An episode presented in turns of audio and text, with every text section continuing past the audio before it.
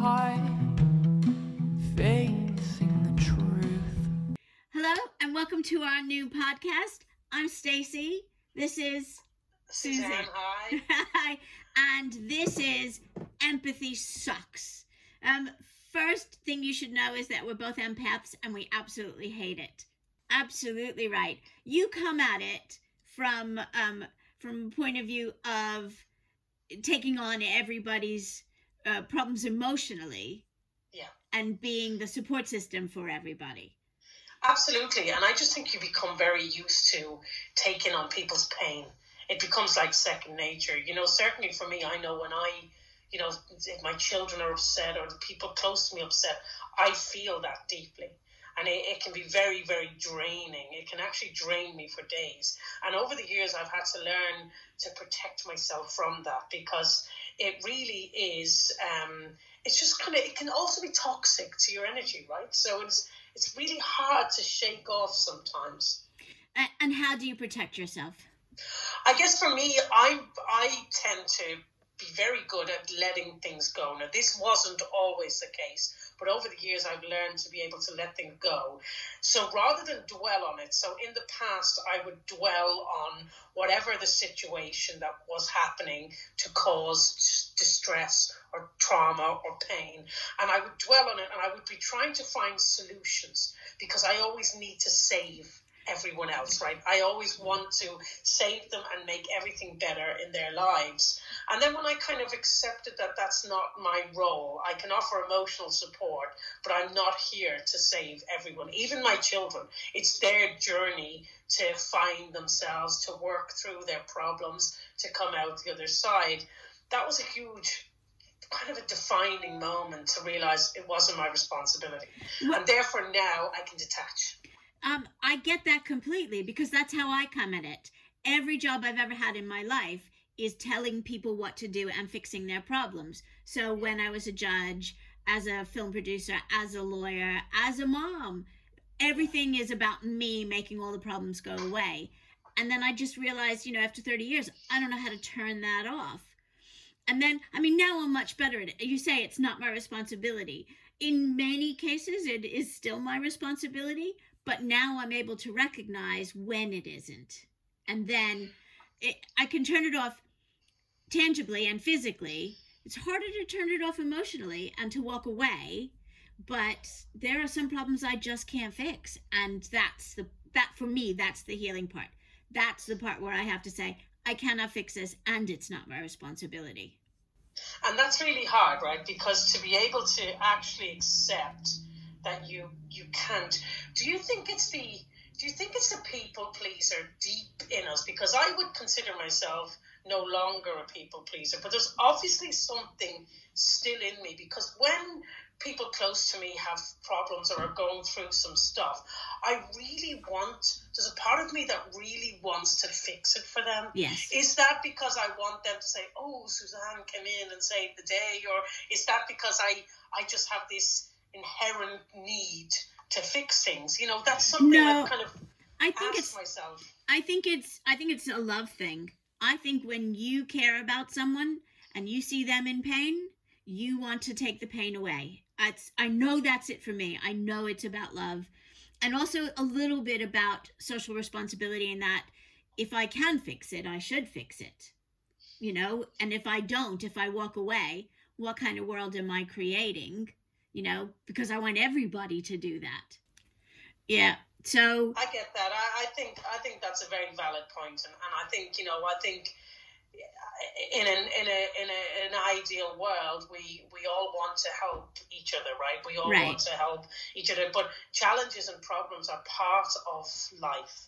Right. We all go through our own stuff. And I guess pain is subjective, right? Whatever you're going through, the pain is your pain, right? So no matter what something is happening to somebody else, I can't experience that like the person is happening to, right? So, and I know that kind of different perspective kind of can help, but I think when people have to go through their own challenges, you can be there for emotional support, you can be there for, whatever it takes, but you can't resolve it. You can't fix it. Only the person experiencing whatever it is they're going through can fix it. And yes, and I found more often than not, they won't help themselves. So no matter what help I give, there is no solution. It has to be, you can only support if it's not your own situation and your own problem. Yeah. But that's why empathy sucks. No, absolutely. It really does. But I think also it's getting to the place where, you know, recently I had an experience where a friend of mine was going through some really dark stuff, and I was there offering emotional support. And I swear it took me about, this was a few months ago, it took me about at least 3 days to actually kind of process it and get it out of my system. I felt so low. I felt so sad. I just felt lethargic. I had no energy. And it wasn't until it had actually stopped that I realized I had actually taken on that energy. I'd actually absorbed it into my body. And it took me about 3 days to rid myself of it. And that was a real turning point for me, because now I will offer emotional support, but I'm also very black and white, and I'm all very blunt. I don't mix my words, and I will give advice based on speaking my truth. And I would never kind of set out to hurt somebody's feelings, but I don't sugarcoat stuff. I will say it, the brutal honesty of what it, and sometimes people are not prepared to hear that. They don't want to hear it, right? And if that's the case, I completely respect that, and I'll say, look, this is my thoughts, but go at your own pace. And then you have to back off. I think you have to kind of gauge the situation, right? And know how involved to get it or how uninvolved to become, right? Yes, and I have people that I love, my daughter and my sister especially, where they, because of who I am and the way I am, they will say to me, you're just listening, I need a sounding board, you don't have to fix this. Sure. So I really appreciate that, and I love that. So now I've learned to say to other people, okay, I'm here for you, I can't fix it, but I will listen.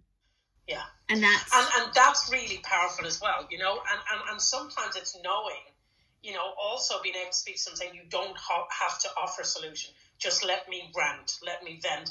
My boyfriend's very good at offering solutions. So when I'm having these kind of conversations with him, I have to tell him, I don't want a solution. Right. I don't need you to give me a solution. I'm just going to get this out. I'm just going to air it, vent it, say it, and he'll just nod and say, fine. You know, but generally in life, he's used to giving solutions to problems. I'm exactly the same.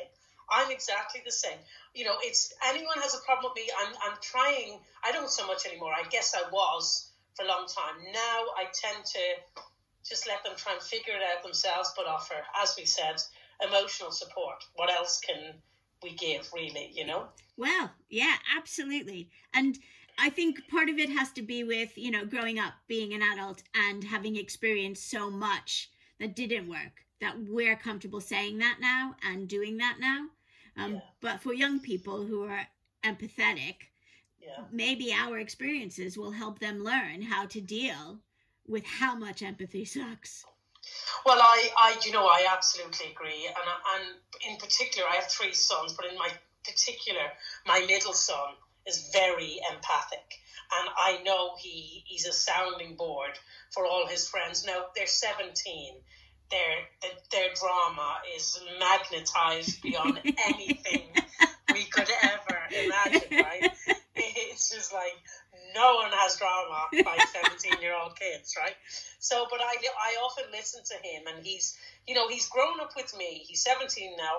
I'm tend to be on the phone offering advice to friends and clients and so on, and I can sometimes hear myself in him. And he's a Taurus like me, so he's very kind of caring, a little bit too much, and it's interesting to see that at that young age, he's doing the same thing as I'm doing, you know, 30 years older than him, right? Yeah. But I think for the kids, it's realizing that the transfer of energy can be very, very hard going. Protecting themselves is really important as well, right? How do they do that? I mean, 2 out of 3 of my sons meditate regularly. I'm thrilled by that. Yeah. You know, my eldest son, he's in university, and he meditates and does yoga every morning. You know, my other son has just this morning just texted me in an absolute panic because he has a fractural, and I'm like, relax, calm your mind, close your eyes. I told him to start practicing Ho'oponopono. You know, I love that. I love yeah. you. I'm sorry, please forgive me, thank you. So keep saying these words over and over and relax your mind. Just, you know, again, it's just about protecting your energy. If you learn to meditate, when things are pulling you down, you can kind of, I don't know, maybe break the pattern or something, break the stream of maybe whatever, if it's discomfort, dis-ease, whatever it is that you're feeling. I find meditation is a great blocker for stuff like that. Well, that's interesting. I'll definitely try that. I quite enjoy meditating when I need it or want it, but I've never used it like that, so I will try that.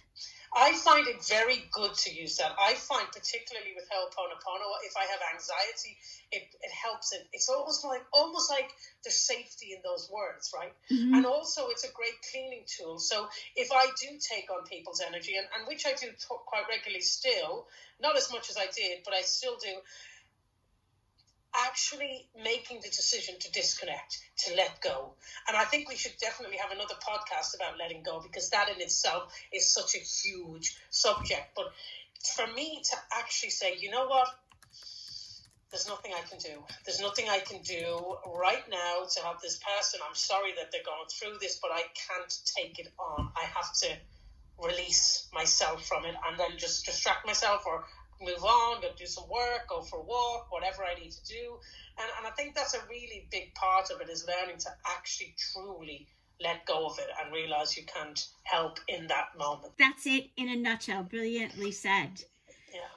Should we tell them who we are and why how we got to this point to start this podcast? Yes, absolutely. Yeah. Cool. Well, you, Suzanne Selvester, who are you? Well, I'm Suzanne Selvester, as you know.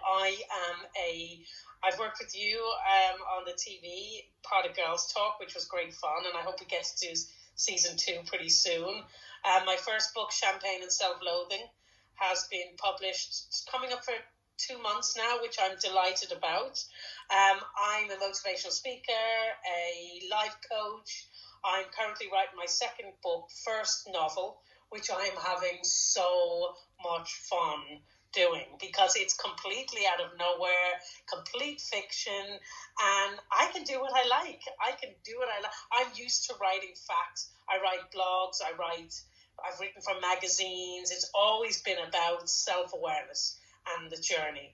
And now I'm writing a story, and I feel like I'm back in school doing an essay, except it's an 85,000 word essay, right? But it's so much fun. Good. So, yes, but anything to do with conversations about self-awareness, and I'm loving that we're doing. I know you and I have talked about doing this for ages, so I'm delighted that we're finally doing it. And I just think things that are everyday stuff that we can talk about is what people read right now, or is what people need right now. I agree completely. So over to you. Yeah, yeah. Over to you. I'm Stacey Haber. I am, by day, a music lawyer, and in between and by night and weekends and every other sleeping period, I'm a producer, a writer, a publisher, a music manager. I basically... An actress? Actress, TV talk show co-host with Suzanne. It's basically, I do all art and entertainment, so full media company. And right. I do what I want. Do what I want. Because for me, my mother got Alzheimer's when she was 50. So right. being the child of an early onset Alzheimer's person, I have a 50-50 chance of getting it myself. So at 50, decided to do the things that were on my bucket list starting now. And my bucket list includes a lot of media and entertainment work. So that's why I'm doing this. And knock on wood, I'm 59. I'm still remembering some things. But, hey, listen, I'm 49 next week, and I can't remember it sometimes. I'm on my phone, and I'm looking for it, and it's in my hand, right? Yeah. And that's not a lie. Yeah. That's true. But, you know, obviously I love you and I together, your New York accent, my Dublin. Yeah. You know, it's definitely fun doing this with you. Oh, likewise. There's nobody else I want to do this one with. Your spirituality is enthusiasm personified, and my ethereal practicality, should I call it that, is sounds so much less La La Land when I'm talking to you.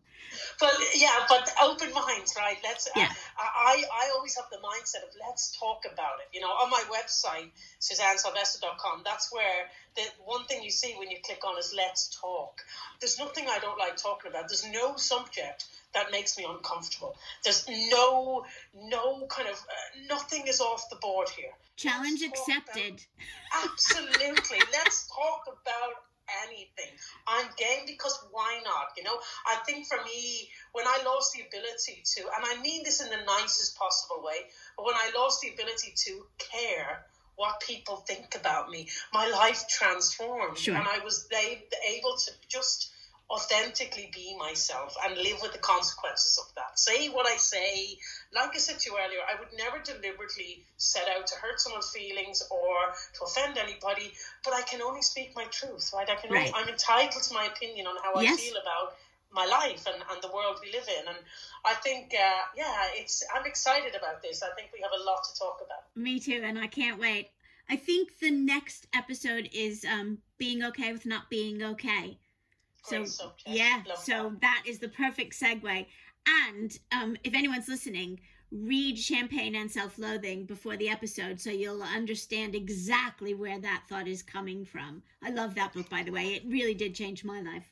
Oh, well, you know what? Writing it changed mine because I spent so long writing it. Sometimes I find it hard to believe that it's actually available on Amazon. Yeah. I look at Amazon every day and I see it and I'm like, oh my God, this was like 10 years in the making. Good. And now it's out there. So ironically, it's taken me probably 6 months to write my second book.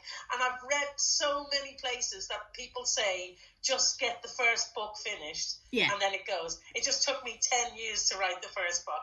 Now I have the second book almost done 6 months later. So, hey, so that's if people, the truth, right? That's right. And if people do want to talk to you, they should go to SuzanneSelvester.com and just click on the link.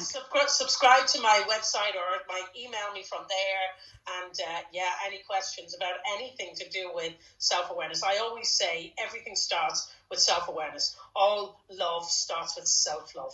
Everything in life starts with the self. We have to, the only true relationship we have in our whole lives is the relationship with ourselves. When we get that right, everything else mirrors that. So for me, I've spent years and years and years trying to get it right. Don't get me wrong, I still haven't got it completely right. I don't think anybody ever does. It's part of the journey, right? But we can improve, we can make things better, we can live a more happy and fulfilled life. But only we get to do that. Nobody else. We have to do that from here. This is the starting point, and that's what I love talking about. Good, and I want you to talk much more about it because I love hearing it, and I need to be reminded of it. Guys, thank you so much for listening. We'll see you next week. Bye. Bye.